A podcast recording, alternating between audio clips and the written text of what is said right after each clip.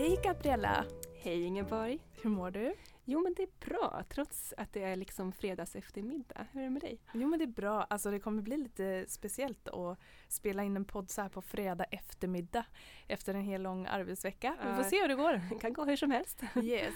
Men vi kör igång. Temat för denna podd är i alla fall Utvandrarna. Denna klassikers klassiker och tredje etappen i vårt stora läsprojekt En svensk läsklassiker.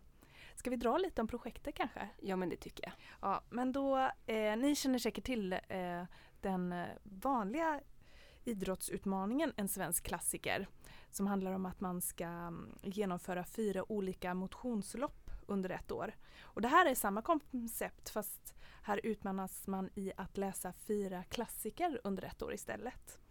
Eh, och två böcker är redan avklarade. Just det, vi har ju redan läst Mor gifter sig av Moa Martinsson och Kejsarna Portugalien av Selma Lagerlöf. Och nu är ju turen kommen till Utvandrarna. Då. Precis, den tredje etappen och sen så avslutar vi med Hjalmar Söderbergs Den allvarsamma leken lite senare här i höst. Men ni som inte har läst Utvandrarna än, eh, rulla upp ärmarna och kasta er över den här eh, Ville Vilhelm Morbergs tegelsten, det tycker i alla fall jag. Eller eh, nu kanske jag skrämde iväg några nu Gabriella när jag sa ja, tegelsten, ja, men den är ju jo, ganska tjock. Den är ganska tjock men, men samtidigt förvånansvärt lättläst tyckte jag. Ja. Och, och medryckande. Absolut. Mm. Och du har ju till och med lyssnat på den. Det har nog tagit några timmar va? Det tog ett par timmar eh, och nu kan jag för mitt liv inte komma ihåg vem som läste men det var på småländska eh, och bara det var ju härligt. Eh, men det var en jättebra eh, läsupplevelse också så det kan jag tipsa om. Eh, är det så att man inte riktigt känner att man vill läsa den i tryck så går det lika bra att lyssna till den. Mm, jag tycker det är fantastiskt språk i den här boken. Mm. Och eh, levnadsöden som man bara sugs in i. Mm. Tycker jag är en liten transportsträcka i början men när man väl har kommit in i den så går den fantastiskt bra att läsa. Men eh, har du någon favoritscen ur boken? Ja, alltså det finns ju många scener som är så intressanta och liksom lite vändpunkter och så. Men det, det är ju en scen ganska, ganska tidigt eh, där Karl-Oskar sitter i sin stuga och, och lite missmodigt betraktar sin stubbåker och väldigt eh, steniga mark. Eh, och så får han syn på en bild i en tidning som han har lånat av, av byns kyrkvärd. Och bilden föreställer en, en eh, veteåker i norra Amerika. Och så här låter det. Karl Oskar Nilsson, ägare av sju skärviga tunnland åker i stenriket Korpamoen, satt länge stilla med sina ögon dröjande vid denna bild. Han förlustade sitt sinne med att betrakta den. Han höll tidningsbladet framför sig, liksom i andakt, som han brukade sitta i kyrkbänken om söndagarna med sin psalmbok i handen och följa med i sången. Det var i gamla världen som Gud en gång förbannade marken för människans skull. Men i nya världen var jorden ännu välsignad. Och det är ju i den här liksom stunden som Karl Oskar bestämmer sig för att ta sin familj och utvandra till Amerika. Men så kan man ju liksom lite fundera också, vad i hela friden är det som får en småländsk bonde att, att eh, liksom sätta allt på spel och, och för en ganska oviss tillvaro i Amerika. Det är ju väldigt spännande.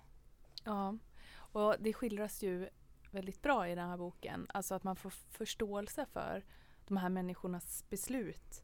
Jag kan dra lite snabbt om vad boken handlar om för er lyssnare som inte har läst den. Eh, det är en berättelse om några människors utvandring då från Småland till New York i Nordamerika. Och det är en skildring av de första som utflyttade från deras ort eh, till Amerika och över en miljon svenskar skulle komma efter. Eh, den utspelar sig 1845 eller på mitten av 1800-talet. 1845 så köper bonden Karl Oskar sin föräldragård Korparmoen för 1700 riksdaler och gifter sig med en bonddotter som heter Kristina från Duvemåla. Och tillsammans så driver de det här lantbruket och skaffar flera barn.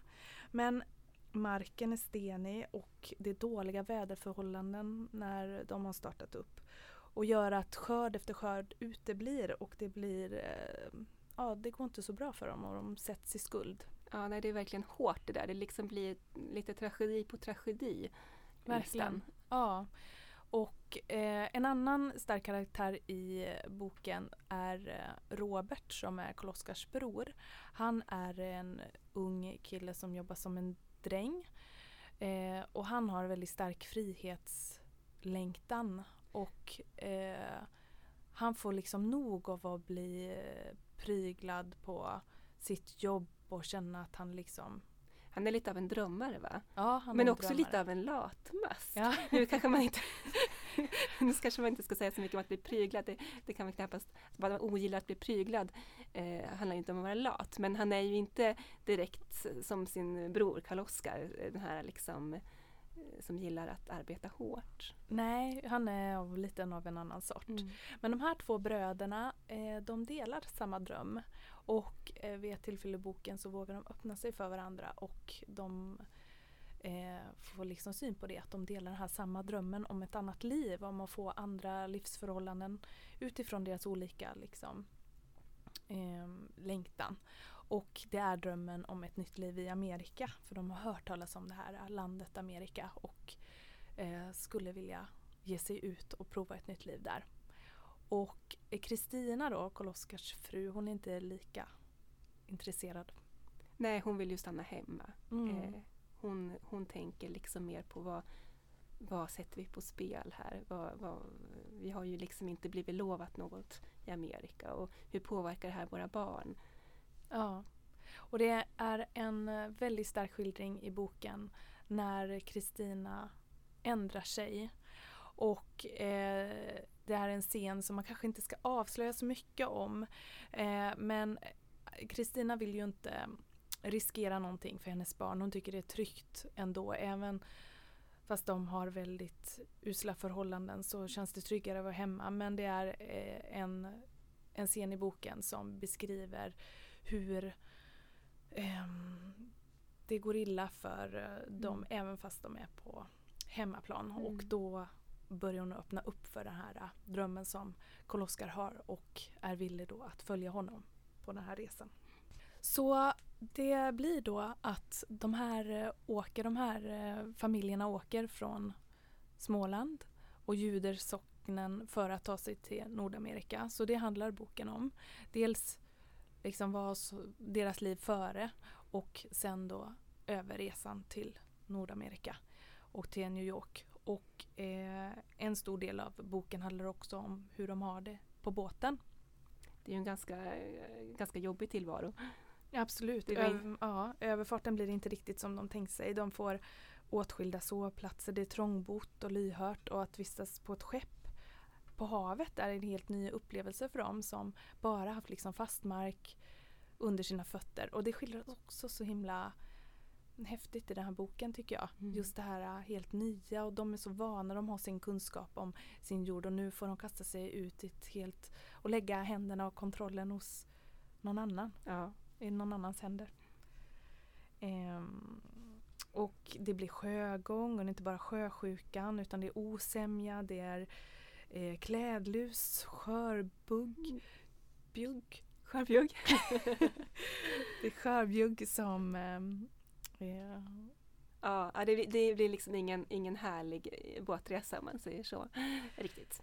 Nej precis och många ångrar sin resa och tvivlen och funderingarna eh, skildras väldigt bra i den här boken också. Och om man vill då läsa hur det går om de kommer över till eh, New York, det får man fortsätta i boken. Men det är lite vad den handlar om i alla fall. Ja men det är en helt otrolig bok som Moberg har skrivit tycker jag. Och den följs ju åt av eh, Invandrarna och sen boken Nybyggarna och Sista brevet till Sverige. Så att det är en svit på fyra böcker.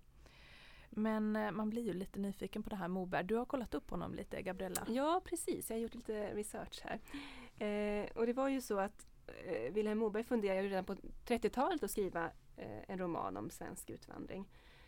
Och då, vid det laget hade han ju redan skrivit Raskens och Rinat så han var ju en etablerad författare. Men så blev det, eh, blev det krig och liksom eh, projektet eh, gick i stå. Och det kan ju vara ganska intressant att veta att, att Moberg själv eh, är ju född i Småland, eller var ju född i Småland eh, 1898 och växte upp på en, en gård där eh, faktiskt exakt samma, samma storlek som Korparmoen, 16 dels mantal. Och många i hans släkt emigrerade faktiskt till Amerika och även han själv övervägde att åka men blev kvar i Sverige. Då.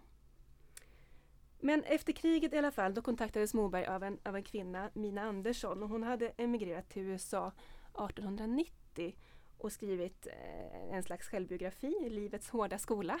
Ja, det låter tungt. ja, det låter lite tungt. Men, men Moberg läste det här och det blev en väldigt viktig inspirationskälla för honom. Och han beslöt att eh, 1948 beslöt han sig för att flytta till USA med sin familj och börja sitt, sitt arbete för att skaffa källmaterial till den här romanserien. Eh, och han eh, vistades mycket i Minnesota för det var ju en av de här svenskbygderna mm. då. Många svenskar kom till Minnesota och det blev liksom som små svenskbygder. Ja, det blev svenskbygder. Mm. Del, dels liksom eh, eh, bönder som började odla mark men också många som hamnade i städer naturligtvis. Mm. Eh, eh, och i, i Minnesota så stöter han på ett antal dagböcker av den här svenska immigranten Anders Pettersson. Och de här dagböckerna blir ett väldigt viktigt källmaterial för, för romanerna också sen. Ja, det känns ju som att Karl-Oskar och Kristina har funnits på riktigt. Och även fast de är fiktiva figurer så märker man ju eh, att han har gjort mycket research och Absolut, han har, han, har, han har gjort sitt jobb verkligen. Sen kan man ju också, kan det vara intressant att veta, eller påpeka att, att Moberg var ju en ganska flitig samhällsdebattör och hade rätt starka åsikter i många frågor. Eh, eh, och eh, hans samhällsengagemang och samhällskritik eh, lyser också ganska starkt igenom i Utvandrarna. Det finns en avhandling som författaren Jens Liljestrand har skrivit om om utvandrarsviten som heter Mobergland. Och han menar då att böckerna kanske säger mer om den samtid i vilken den skrevs och om Mobergs egna politiska ståndpunkter än kanske just om den här uh, historiska perioden. Eh, bland annat kan man liksom skönja spår av kritik mot byråkrati, mot monarkin. Han idealiserar kärnfamiljen. Ja, några mm. sådana teman. Och det kommer ju fram också tycker jag i Utvandrarna just att det finns ju många olika anledningar till varför man drömde om ett annat liv. Eller varför man inte trivdes i Sverige. Mm. Och varför man tog det beslutet att ja. byta land. Och Amerika eh, målas ju upp som en mer demokratiskt fritt land där allt är möjligt. Ja visst, han går ju väldigt hårt åt den, det svenska samhället, den svenska staten, prästerskapet liksom. Det får sina kängor. Ja, och man märker ju också att det är ju en aktuell historia.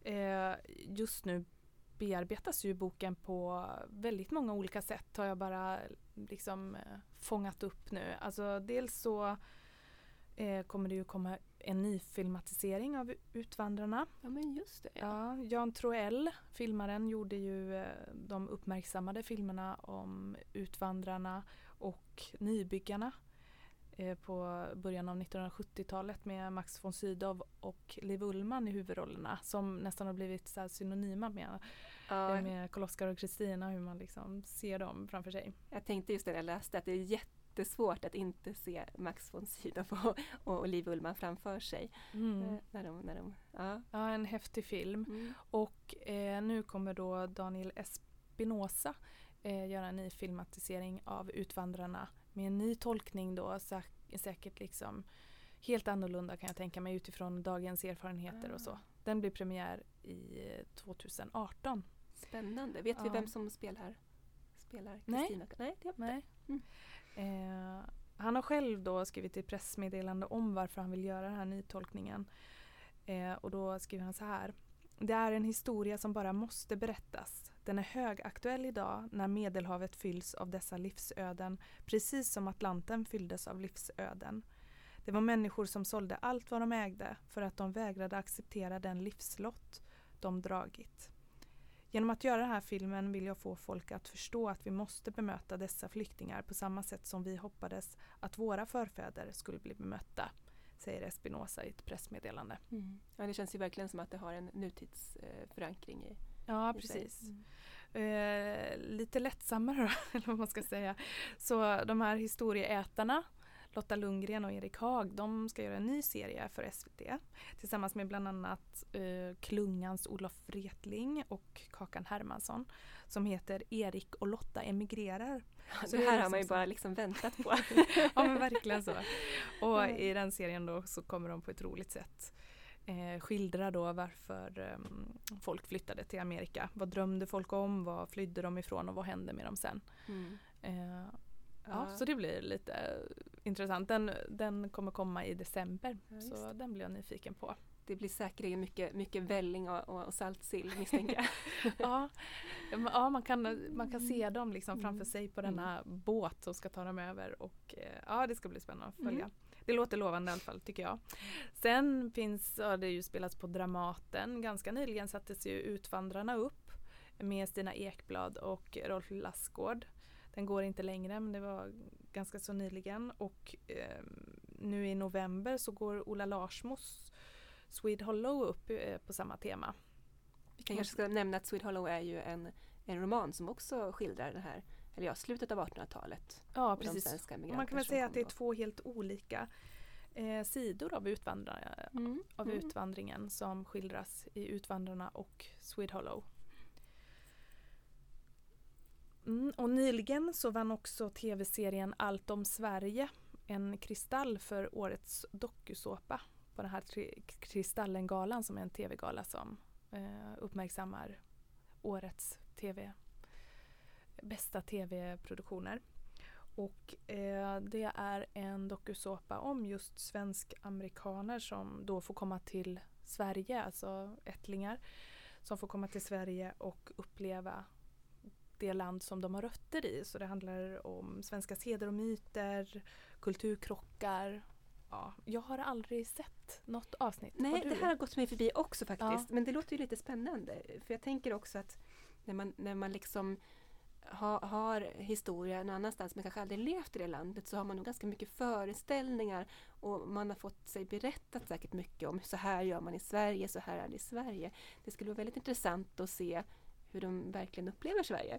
Absolut. Ja. Um, ja men i alla fall man ser då att det finns på många olika scener och i tv och så, så tas det här ämnet, ämnets upp och det märks att det engagerar och intresserar folk.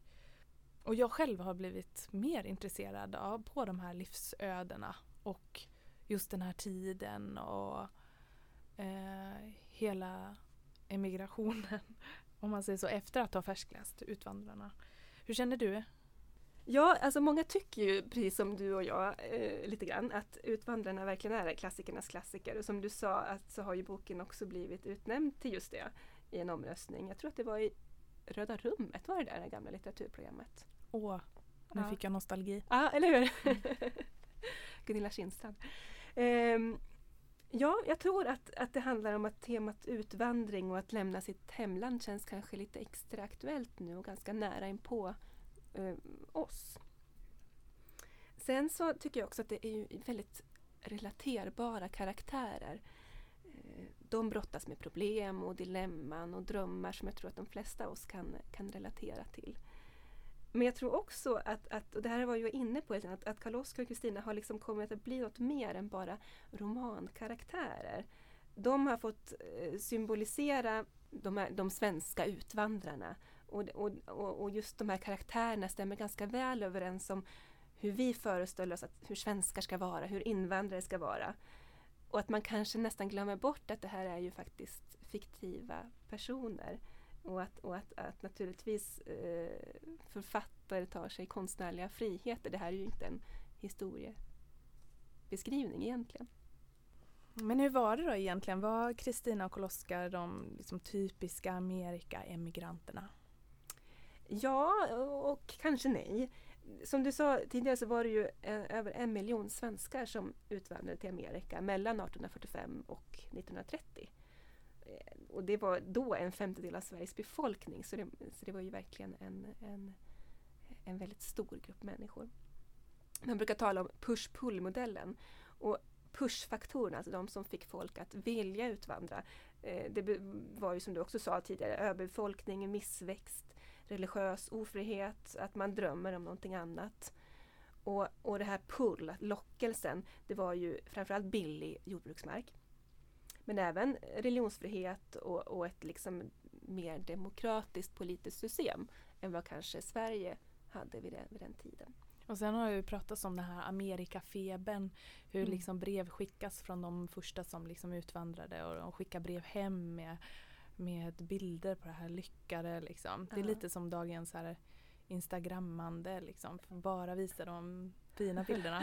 Exakt, det var lite liksom friserad bild Mm. kanske som, som många fick. Eh, men alla de här skälen det speglas ju ganska bra av, av de olika karaktärernas liksom an, vad de har för skäl att utvandra eh, i böckerna också. Ja, och många svenskar kom ju som eh, Karl-Oskar och Kristina till eh, the Midwest. Alltså Minnesota, Iowa, Nebraska. Men många blev också kvar i städerna och det hör man ju lite mindre av. Eh, och av alla städer i USA hade just Chicago den största andelen svenska migranter. Och det här är ju lite intressant att år 1900 fanns det fler svenskar i Chicago än i Göteborg. eh, Som då hade en befolkning på 150 000. Mm. Eh, och om det här kan man läsa, läsa lite om i Ulf Beijboms bok Amerikabilder. Och där kan man också se att det finns något som kallas för en Swedetown, alltså en stadsdel med bara svenskar i princip.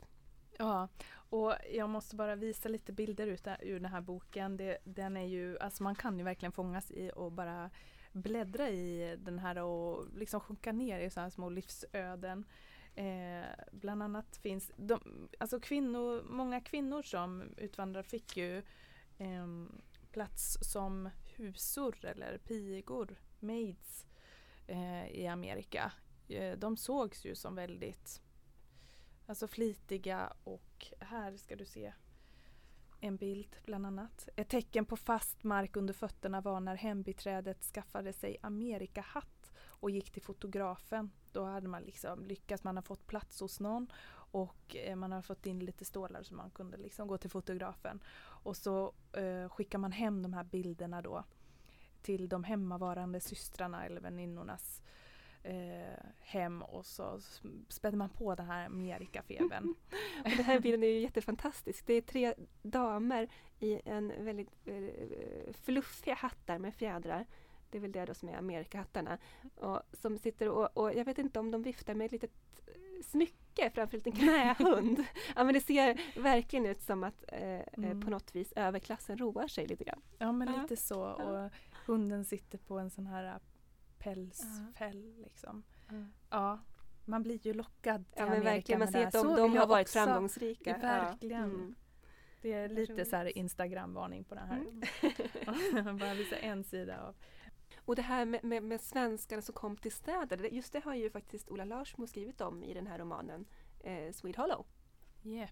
Ja. Och han kommer ju, eh, han har ju varit här. ja, när Ola det här Larsmo. känns så har han ju Mm. redan varit här Mm. eh, och pratat om sin bok. Eh, men vad han skriver om är ju att många av de här svenska immigranterna hamnade i själva verket i fabriker och levde under ganska usla förhållanden. Eh, så som det här slumområdet Swede Hollow då. Eh, som både bokstavligt och bildligt var en, en riktig, riktig håla. Och, och det är väl lite tveksamt om de verkligen fick en bättre tillvaro, de som hamnade där. Nej, det kunde ju väl vara så att de fick det sämre och då tänker jag så här, tänk att då satsa alla sina pengar då för att komma över och den här resan kanske man inte vill göra om, att åka tillbaka igen. Ehm, och då hamna på ett ställe där man är längst ner på Mm. samhällsskalan. För det var ju så Eller också. samhällsstegen. Ja, att svenskar var ganska illa ansedda eh, här och de ansågs som ganska dumma. Man tyckte att de pratade dålig engelska. Och det skrevs till och med i tidningar om, om snusket i svensk-slummen. Och det här är ju ganska långt ifrån vår bild eh, om hur de svenska emigranterna uppförde sig och var och Mm. levde. Och det blev ju liksom som Ja. en stereotyp om svensken. Ehm, Verkligen. Det var till och med så att det fanns Eh, och det här tror jag, jag vet inte om man skriver eller om man har pratat om det här, Ola Larsbo, men att det fanns en karaktär som kallades för John Johnson. Alltså en slags eh, fiktiv revykaraktär. Och han var då den, eh, the dumb Swede. Eh, så, så det var liksom lite lite nidbilden av svensken. Men det var inte bara negativt, man, svenskar ansågs ju också kunna, kunna arbeta väldigt hårt och vara liksom lojala på det sättet. Men så småningom kom ju andra invandrargrupper, italienare och polacker och tog över den här rollen som, som, som de lägsta bland de lägsta. Men det är ändå ganska intressant tycker jag att sätta det här i perspektiv i den, till den invandring som har, som har skett i Sverige och, och svenskars syn på invandrare och olika invandrargrupper. Men du, innan vi slutar här, jag, vi måste nästan Jag prata om äggkaffe. Ja, äggkaffe. En annan ja. bok som eh, är också helt ljuvlig att bara bläddra i det är den här Potatiskorv och pionjärer av Tord och Eivor Wallström som har åkt runt i Amerikas svenskbygder och pratat om mat, om människor och seder och bruk. Och i den här kan man verkligen få eh, liksom höra olika eh, historier där, där det blir liksom, ja men det kan du tänka dig själv, när man kanske flyttar någonstans så blir man kanske driver på det här, vad är det svenska liksom? Ja, det är som att när man är utomlands så är man aldrig så svensk som när man liksom Nej, inte precis. är i Sverige. Nej, och vissa saker som kanske inte ens är svenskt blir svenskt, håller på att säga. Där är ett stycke här där det där de kommer till en som heter Ruth Anderson som eh, säger att ja, här serverar vi bara äkta äggkaffe, säger hon. Och eh, de som blir bjudna på undrar äggkaffe, de har ingen aning, de har aldrig druckit äggkaffe tidigare. Och hon blir helt liksom, var det klart att eh, det är ju jättesvenskt med äggkaffe. Har du druckit det någon gång? Nej, det var för mig helt okänt, äggkaffe. Ja. Det låter inte så gott. Nej, inte så supergott. Jag dricker inte kaffe alls men eh, äggkaffe kommer jag nog inte dricka i hela mitt liv tror jag. Men eh, Eh, när de kommer tillbaka de här eh, Tord och Eivor så tar de kontakt med Lunds universitets etnologiska institution och eh, som bland annat forskar om gamla svenska matvanor och så kollar man då upp det här med äggkaffe. Varpå de säger då att den professorn som de hade pratat med hade aldrig talat om äggkaffe. Även fast han har ägnat större del av sitt liv att forska om svenska matvanor under århundradena. Så det var liksom något som uppfanns kanske då de svenska emigranterna när de var i USA eller? Kanske, kanske. Ja. Det, det, finns mm, alltså det här norrländska mm, klarskinn där man lägger fiskskinn för att klara kaffet. Men um, äggkaffe var det nog kanske sämre med. vad härligt. Här är en annan bild från boken. Gabriella, vad, vad, tycker du när du ser den här mannen? jag tycker att han ser lite ut som Claes Eriksson. Men jag förstår här att den här mannen ska, ska gestalta Karl-Oskar. Och det finns någonting som tydligen heter Karl-Oskars land. Vad, vad är det för något? Jo, men det är ett litet samhälle som heter Lindström eh, i Minnesota. Så finns det en, en, en litet samhälle där. Där den här mannen som heter Vincent och hans fru June bor. Och eh, det är ett riktigt sånt här mecka för eh, de som gillar eh, Sverigehistoria. Och det kallas till och med i turistbroschyrerna att det är Koloskarsland. Och där har den här Vincent gjort en liten grav eh, till Koloskar och en, en gång om året så är det också Koloskarfestivalen och de firar midsommar med sill och han och hans fru klär ut sig till Koloskar. Stricker äggkaffe eller? ja, kanske det, vem vet. Ja. ja. Tomtebo heter hans lilla stuga där i det här samhället.